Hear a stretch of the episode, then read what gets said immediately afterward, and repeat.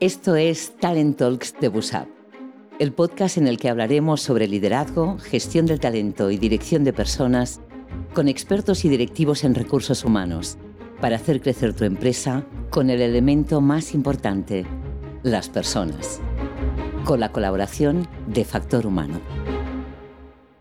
Hola a todos, bienvenidos otra vez en una nueva sesión de los Talent Talks de Busap. Hoy tenemos el placer de tener aquí con nosotros a Javier Vicente Pérez, que es director de Transformación, Organización y Personas en Grupo COFARES y es también vicepresidente de la Organización Internacional de Directivos de Capital Humano y profesor asociado en ESIC Business School. ¿Qué tal, Javier? ¿Cómo estás? Muy bien, buenos días. Fenomenal. Todo bien, todo bien. Un placer tenerte aquí con nosotros. Muchísimas gracias por invitarme, Marco. Un placer estar con vosotros. Oye, si te parece, para ir calentando motores, eh, ¿puedes contarnos un poco sobre tu trayectoria profesional y un poco tu recorrido? Bueno, yo soy, yo siempre digo que soy una persona que, que, aterrizó o que terminó los recursos humanos de forma, no voy a decir accidental, pero curiosa, ¿no? Pues yo yo empecé hace muchos años en el mundo de lo que era, o llamábamos el sistema MAFRE, ¿eh? y estaba en FREMAP y, estaba en, negocio. ¿eh? Aunque en, mis inicios empecé de abogado, yo estudié Derecho y empecé de abogado, y empecé en negocio y estando en negocio, pues terminé siendo director de recursos humanos allá en el mundo de FREMAP. Y, y aquello fue lo que ya me cambió un poco mis skills, ¿no? Ya me, me dediqué más a la gestión de personas hasta, hasta ahora en Cofares que he vuelto otra vez a negocio, ¿no? como has podido ver, ¿no? que llevo la parte, no solo toda la parte de transformación, organización y personas, sino que llevo el área de negocios diversificados, ¿no? que es toda esa parte de, negocio que hacemos en Cofares que no es oficina de farmacia o farmacia comunitaria. Es decir, estamos hablando de hospitales, clínicas, administración, estamos hablando de internacional, la importación, la exportación, etcétera, ¿no? O sea que bueno, al final todo es cíclico y como ves he vuelto otra vez a tocar negocio, ¿sabes?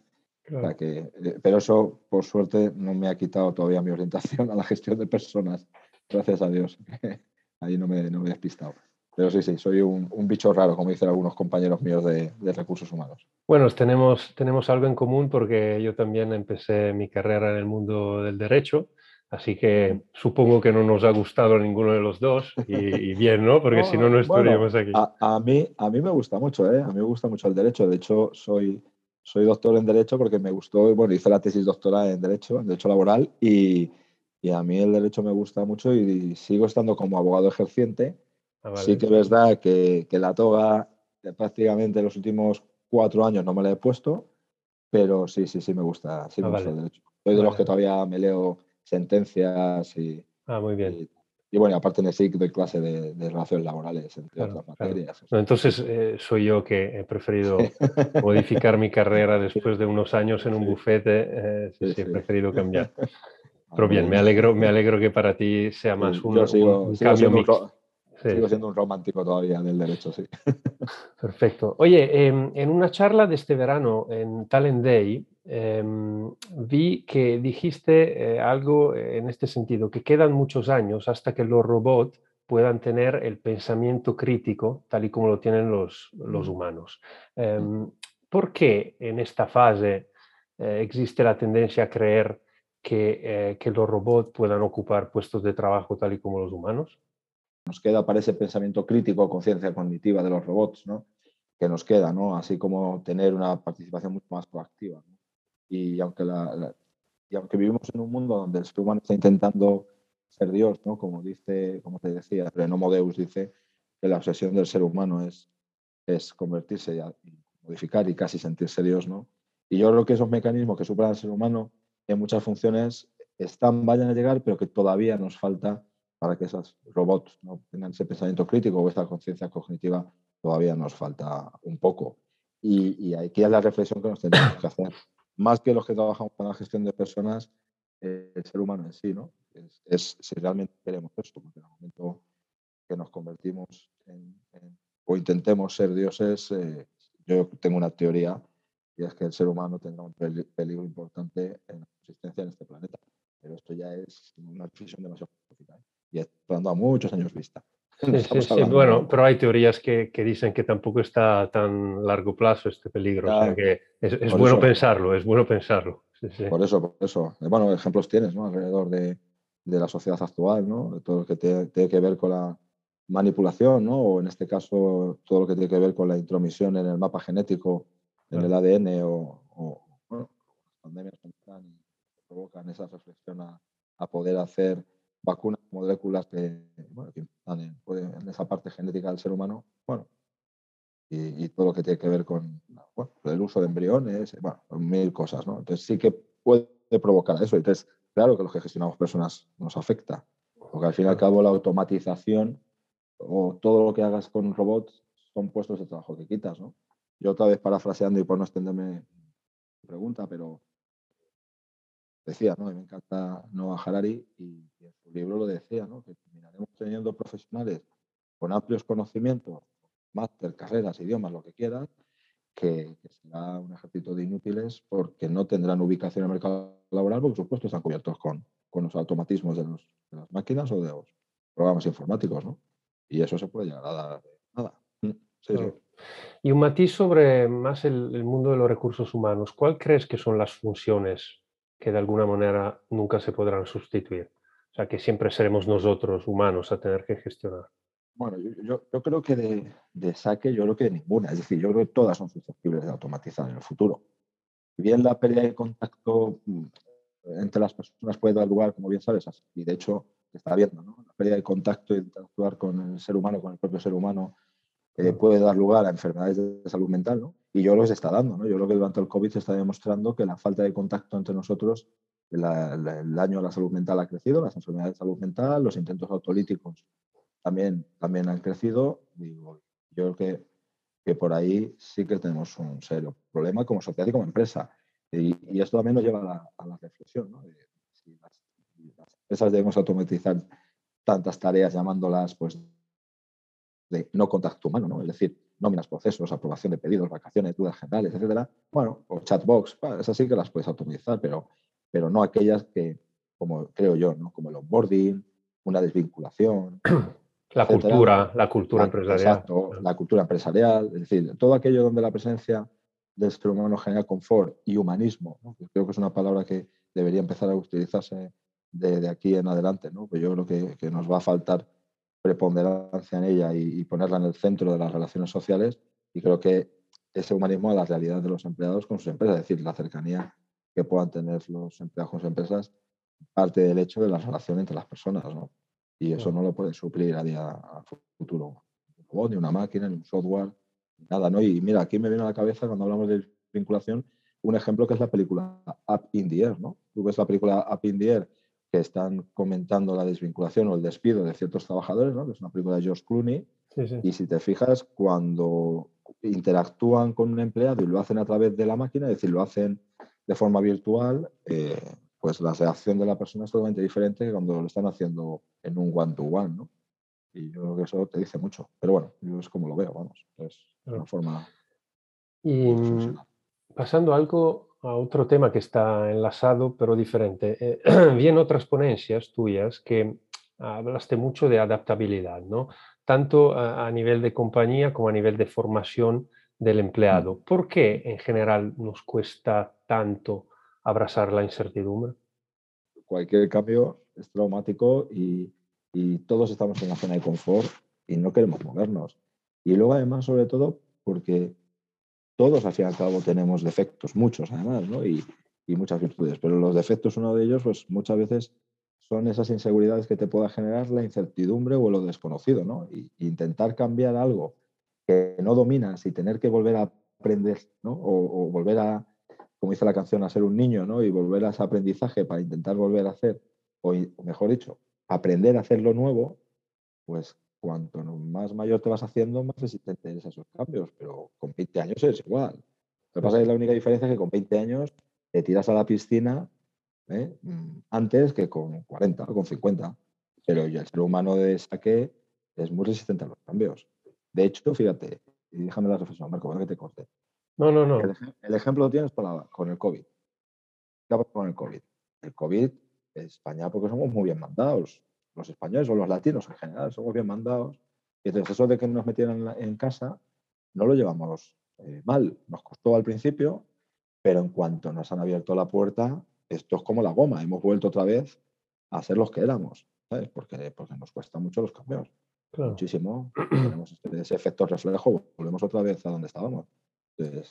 ¿Y, crees, que, crees que, por ejemplo, pues los jóvenes o menos jóvenes, o sea, los que han vivido, por un lado, la crisis de 2008 y ahora la pandemia, digamos que puedan, puede ser que hayan desarrollado una mayor facilidad a los cambios, a adaptarse, a, a saber reinventarse, porque puede ser que o sea, en los, últimos, en los últimos 15 años sí que se han vivido momentos que, como tú dices, ¿no? han obligado. Entonces, probablemente una persona de 50 o 60 años que ha vivido épocas, entre comillas, más tranquilas, no se ha tenido que, no digo esforzar, porque todo el mundo se esfuerza, pero no ha tenido que vivir, como tú dices, ¿no? dos traumas seguidos tan, tan fuertes a nivel económico. ¿no? Entonces, eh, ¿crees que los jóvenes en este sentido se adaptan mejor o simplemente es el caso, o sea, de cuando toca adaptarse? Aún estando habituados los dos a grandes cambios y, no por haber tenido una crisis muy seguida o dos crisis muy seguidas los jóvenes, es que la gente de 40 y 50 años también tuvo una crisis en los 90, un desempleo incremento altísimo en España, por ejemplo, etcétera, ¿no? Pero si lo piensas, la gran diferencia es que la generación de los años, o sea, de los que tienen ahora 50 años, eh, había menos infoxicación, es decir, menos exceso de, información como hay ahora. Los jóvenes la diferencia que tenemos es que tienen muchísima información para la toma de decisiones rápida, están muy acostumbrados a tener mucho, o sea, muy rápido todo, o sea, la información, los cambios, etcétera. Internet, eh, como dice mi mujer, Internet ha hecho mucho daño, ¿no? Lo dice siempre en broma, ¿no? Pero sí que es verdad que ha generado mucha transacción muy rápida. Entonces, cuando tú estás habituado a todo eso muy rápido, es lo que les preocupa. ¿no? Mira, ahora el otro día hablaba con un amigo del mundo de la Liga de Fútbol Profesional y que decía que una de las preocupaciones que tiene la Liga de Fútbol Profesional es que ven que los jóvenes están teniendo un poco de desapego a, los partidos de fútbol, porque duran mucho, 90 minutos, ¿no? Y eso te demuestra el just in time que tiene la gente joven ahora. Y esa es la gran diferencia yo veo con las generaciones.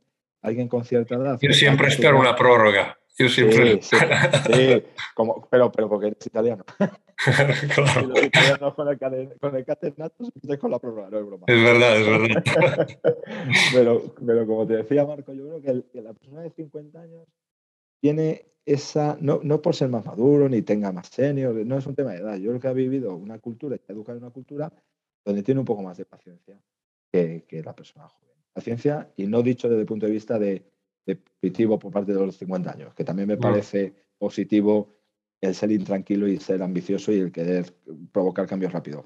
Pero sí que es verdad que ese partido de 90 minutos que te parece, a mí me parece el tiempo perfecto porque me he educado así, pues seguramente mi hijo de 11 años pues le parece infumable, como así me lo demuestra cuando vemos el fútbol juntos, ¿no? con el pequeño, que es el que le gusta el fútbol de mi familia, me demuestra que cuando está en el minuto 60 aproximadamente ya le aburre el partido.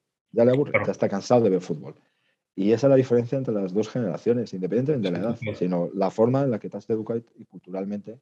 Entonces ahí tenía que ver mucho, y se me habrá subido en algún lado, claro que tiene que ver mucho las formaciones, pero bueno, al fin y al cabo volvemos otra vez al skill principal para mí de, las personas, y es la inteligencia está en la capacidad de adaptarte al mundo en el que vives. Da igual la edad. Yo, no, yo conozco gente con 20 años que parece que tiene 80 y gente con 60 que parece que tiene 20. Claro. Estoy de acuerdo. Pasamos ahora a hablar más en detalle de, tu compañía, ¿no? de Cofares. Em, en un fin de semana, con la pandemia, eh, leí que contrataste a más o menos 180 personas en 30 horas por, por el aluvión de demanda de los medicamentos y tal. ¿Cómo lo hiciste? O sea, ¿cómo, cómo era el proceso de contratación, entrevistas? Eh, ¿Cómo gestionaste esta crisis que luego para, para vuestra compañía eh, era mm. positiva, entre comillas, pero en fin, mm. cuéntanos un poco que una locura. Fue una locura. Fueron, fueron realmente 150, 150 personas en 34 horas aproximadamente. Todo, todo surgió porque, claro, la pandemia, se disparó y se dispararon todos los pedidos en las farmacias. Desde no ya mascarillas y geles, porque acuérdate que al principio ni había mascarillas y geles stock para toda la población, pero se disparó todos los productos relacionados con lo que la gente leía en Internet, ¿no? Paracetamol, los broncodilatadores, los pulsiosímetros, fue una locura y de repente, pues nada, nuestro director de supply un viernes aproximadamente a las cuatro y media, cinco de la tarde, me llama y me dice, Javi, tenemos un problema, acaba de entrar miles y miles y miles de pedidos y de línea y necesitamos gente en los almacenes porque no, no llegamos.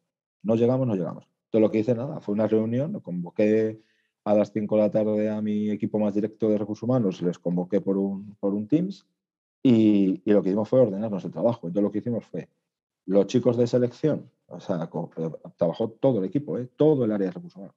Entonces lo que hicimos fue, el equipo de selección llamaba a toda la bolsa que tenemos de gente que ha venido a hacer eventualidades con nosotros en, los últimos, en el último año, empezar a llamarles, todos los que tenían posibilidad, según les estaba, estaban colgando, les estaban diciendo que mandaran eh, por mail toda la documentación, si nos faltaba algo, teníamos a todo el equipo de nóminas y contratos esperando a que los, a los, chicos de, contratación, en este caso usamos a los HRVPs que tenemos, ¿no?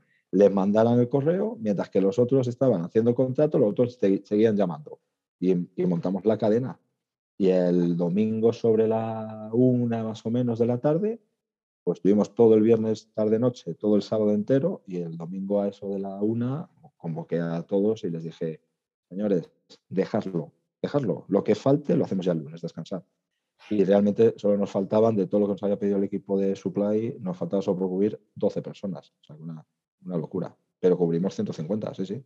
En 36 horas, el lunes, el domingo entró una parte, el sábado entró una parte pequeña, el domingo entró el bloque que habíamos contratado y el lunes a las 8 de la mañana estaban todos ya. Otro ejemplo de cuando, cuando hay que ponerse las pilas el, el ser humano da lo mejor de sí, ¿no? O sea, cuando pero, pero, aquí hay una cosa eh, muy importante, ¿no? Y es que lo que te das cuenta es cuando tienes un, un buen equipo, porque es un gran equipo, ¿eh? lo es, sino cuando tienes al equipo motivado. Claro. Eso, no tiene precio. No tiene precio. y eh, según la memoria de 2020, en total sois unos 2.800, que ahora puede haber cambiado, pero tenemos estas em, ¿Cómo habéis lidiado con esta, eh, digamos, crecimiento de la empresa en una época de flexibilidad laboral, con todos los protocolos que se han eh, tenido que adaptar de eh, trabajo híbrido, teletrabajo, trabajo presencial? ¿ha sido, ¿ha sido fácil o todavía lo estáis trabajando? Bueno, lo, lo, difícil de la vida es hacerlo fácil, ¿no? Y lo hemos intentado hacer fácil. Es decir, al final nosotros lo que hemos intentado ha sido eh, dos velocidades. ¿no? Por desgracia, tenemos dos realidades en la organización. Ah, somos 3.000 ya, 3.000 personas, de las cuales prácticamente 2.000 es personal de almacén y 1.000 personal de oficina, incluyendo ahí en esos 1.000 a los comerciales. Y el problema es que durante la pandemia hemos tenido que vivir dos realidades porque nuestros chicos de nuestros compañeros de almacén tenían que seguir estando en el almacén. Es decir, nosotros nos dedicamos a distribuir medicamentos en farmacias, en hospitales, principalmente en las farmacias, comunitarias y esos chicos tienen que estar ahí. Pero lo que hemos ido es jugar durante la evolución de la pandemia. En un primer momento, todos los chicos de oficina les mandamos a casa, a todos, al 100%.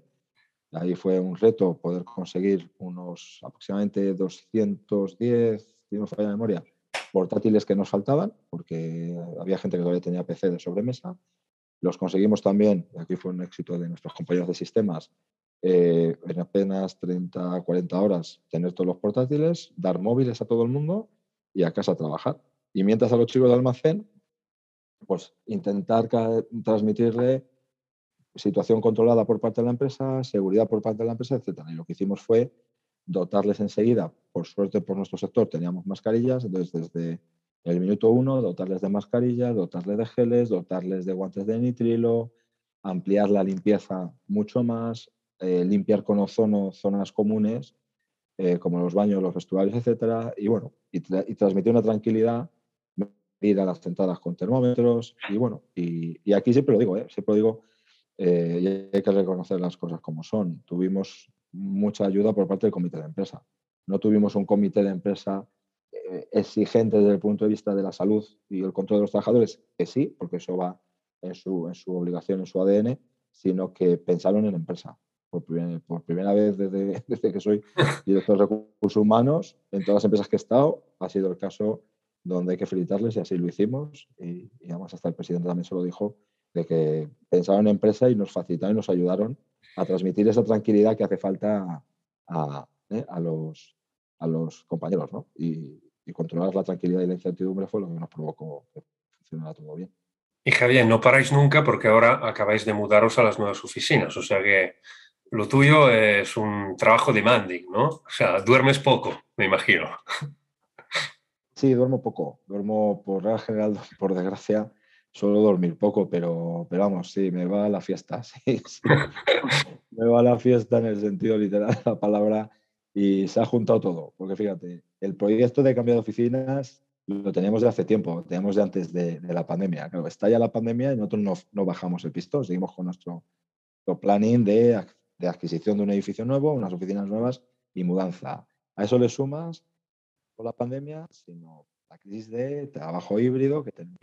bueno, ahora mismo tenemos al 100% otra vez teletrabajando de oficinas por el tema del incremento de, la, de los contagios, pero la idea nuestra es en breve empezar a trabajar en ese trabajo híbrido que, hemos comunicado a trabajadores de, parte del teletrabajo, ¿eh? de poder jugar con teletrabajo. Pero claro, se te junta la mudanza con el trabajo híbrido, con el teletrabajo, y aquí viene lo mejor, con los antígenos. claro, con la venta de los antígenos, con pico de trabajo. bueno, bueno, ha sido una auténtica odisea.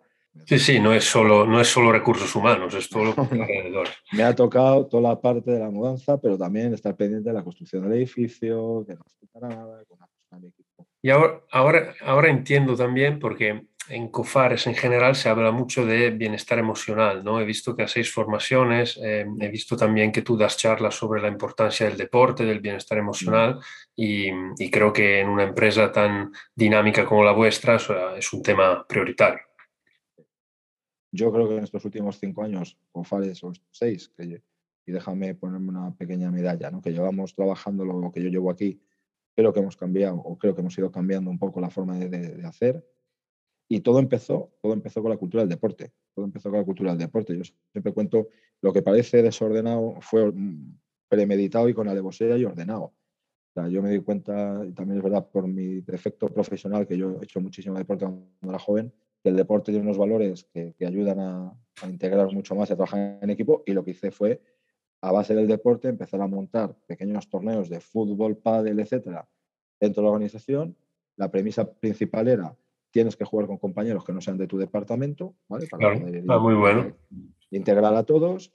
Y sobre aquella base del deporte empecé a pivotar pues, muchos cambios que hemos ido haciendo y que han ayudado. Y sí que es verdad que yo creo, digamos, bueno, y también otras la organización, que COFARES en estos últimos años ha cambiado muchísimo.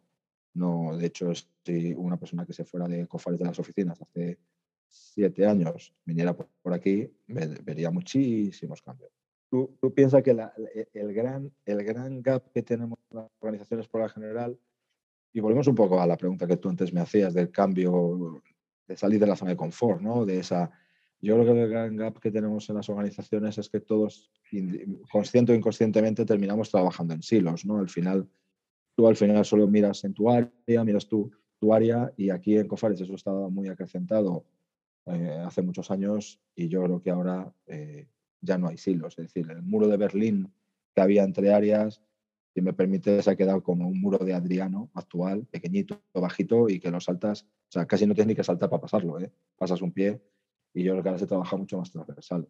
Y, sobre todo a nivel, a nivel de dirección, ¿no? a nivel de, comité de dirección, que por suerte casi casi es, es un equipo por primera vez ¿eh? de que yo estoy en Cofares. Es decir, nos entendemos fenomenal, todo el mundo suma y todos vamos a una, ¿no? Y esto en muchas organizaciones, como bien sabes, pues muchas veces no pasa. Cada uno mira su vertical y no mira en horizontal. Y aquí estamos, hemos conseguido mirar en horizontal. Sí, sí. Pero bueno, nos queda, nos queda mucho todavía, ¿eh? que no esto no es perfecto. Claro, no es de un día para el otro. Claro, no, queda todavía mucho camino. Pues ahora te hago una última pregunta para sorprenderte un poco. Em, a ver, me gustaría saber con qué, ya que has estudiado Derecho, me da la sensación de que te gusta la historia también por algunos temas que has tocado, ¿con qué personaje histórico o semi-actual, puede ser historia contemporánea como historia muy antigua, te irías a tomar una caña? ¿Y por qué? pues mira, eh, yo esta pregunta me la he hecho alguna vez, ¿eh? ¿cuál es mi personaje histórico con el que me gustaría hablar? Y yo soy un apasionado de la vida de Jesús de Nazaret. Me encanta la vida de Jesús. Todo lo que se ha publicado o que he podido leer, lo he cogido, ¿no? Y, como eso sería diferente, perdón, sería difícil, si pensara en otro personaje histórico, hay muchos a lo largo de la, historia de la humanidad que me encantaría, ¿eh? que me encantaría. Desde cualquier emperador romano, me encanta la historia de la antigua Roma, pues lógicamente el principal, Julio César, pero me daría igual, ¿eh? Adriano, Trajano, el que tú quieras, pasando por los reyes católicos, déjame una a nivel internacional y una a nivel nacional. A nivel internacional, me hubiese gustado tener una charla con, con Churchill y Delano Roosevelt ¿eh? sobre cómo las decisiones en materia de la Segunda Guerra Mundial. Y luego una que me hubiese dado muchísimo morbo, y es haberme sentado una charla 3 con Fraga, Carrillo y Felipe González. Claro que sí. Y esa hubiese sido brutal. Claro. Me hubiese gustado. Pero vamos, si tengo que elegir una caña con uno, Jesús de Nazaret. Bueno, van bien todas las que hacéis. Muchas gracias, Javier. Ha sido un placer tenerte aquí hoy y entender cómo en Cofares habéis sabido gestionar esta fase, digamos, tan nueva por ciertos lados, aplicando eh, cambios tan importantes como una, una adaptabilidad y una rapidez, pero alcanzando los objetivos que os habéis propuesto. Muchas gracias y un abrazo. Muchísimas gracias a vosotros, Marco. Un placer. Gracias. Y esto ha sido todo por hoy. Te animo a seguir Talent Talks de Busap en tu plataforma de podcast favorita para no perderte los próximos capítulos. Te recuerdo que puedes ver este mismo capítulo en vídeo en el canal de YouTube de Busap. Muchas gracias por estar ahí. Hasta dentro de dos semanas.